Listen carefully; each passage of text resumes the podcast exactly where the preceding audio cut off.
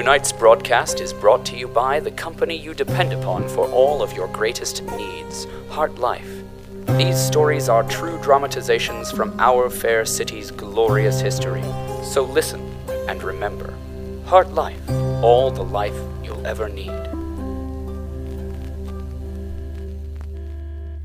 Andrew Snidge, a well meaning lab assistant, is accustomed to being helpless and ineffective. This is, however, his first time being actually tied up.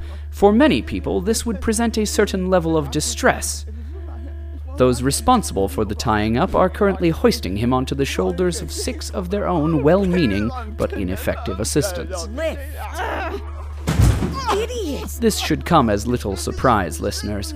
When we last saw poor Mr. Snidge, he had been taken prisoner by the Science Faire, a thuggish organization of underground scientists whom the dark and seemingly omniscient Dr. Caligari has taken into her employ.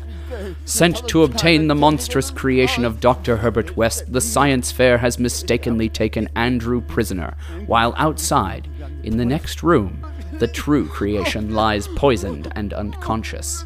What will become of all of this? Let us find out now. All right, everyone, let's try this once more. Everyone together, lift.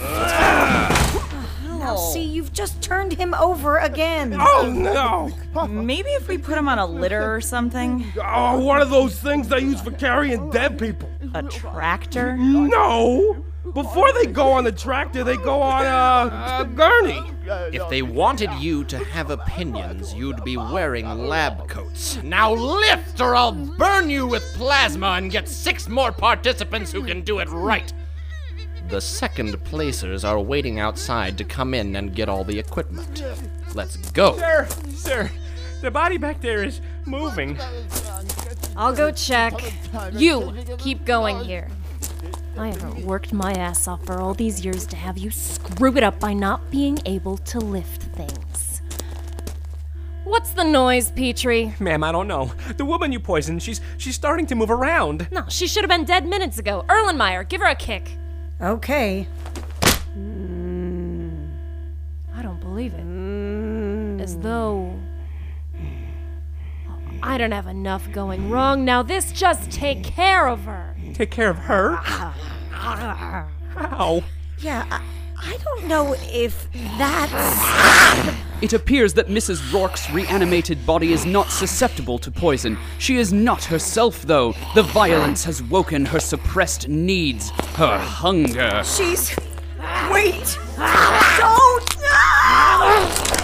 Mrs. Rourke has just torn Erlenmeyer's arm from its socket, and now she's lunging for. Oh! Ladies and gentlemen, I do not know how to tell you this, but it seems that Mrs. Rourke has become every bit the monster Caligari thought she was. She has given in to her deeper need, a need for life. With Erlenmeyer's throat in her hand, she has just launched herself at Dean Gates. Fuck this.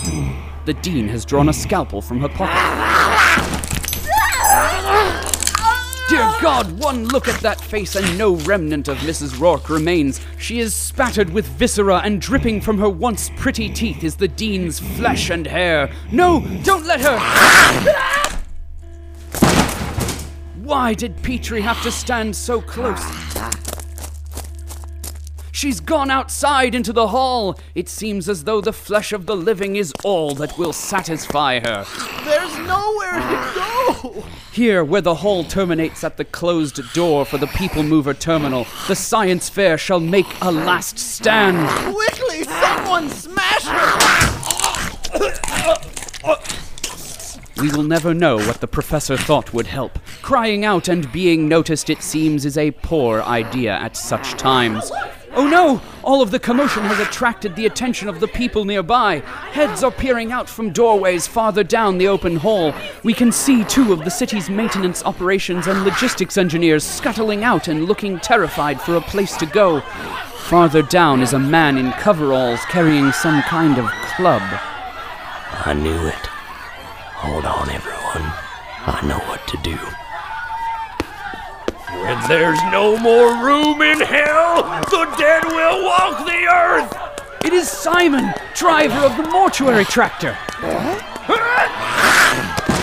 Mrs. Rourke has launched herself at Simon. And I will be there to bash their heads in.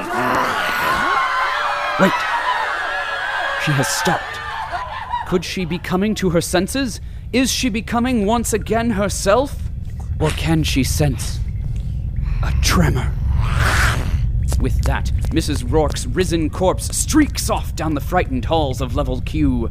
I think the tremor scared her off.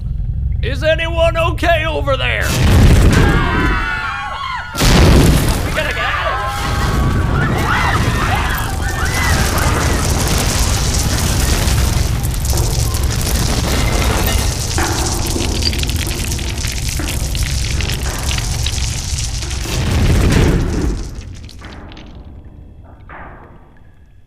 So, tragedy begets tragedy.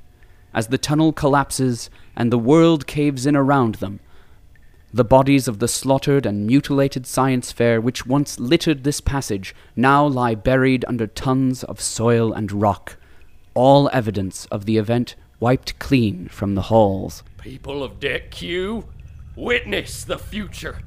This destruction is but a taste of what is to come. The Woken have risen among us. It's just another collapse. We have these all the time, and you know it. You think this is just another routine collapse? You all thought I was crazy. Look upon the work of the Woken and tell me who is crazy. I don't see anything except another collapsed tunnel. Oh, god damn it. Now the job of cleaning up will fall to the moles. Speaking of, where have they gone? Were they trapped in the collapse too? What will become of these poor overworked genetic experiments? Find out next time when the story of our fair city continues with Tunnel Collapse.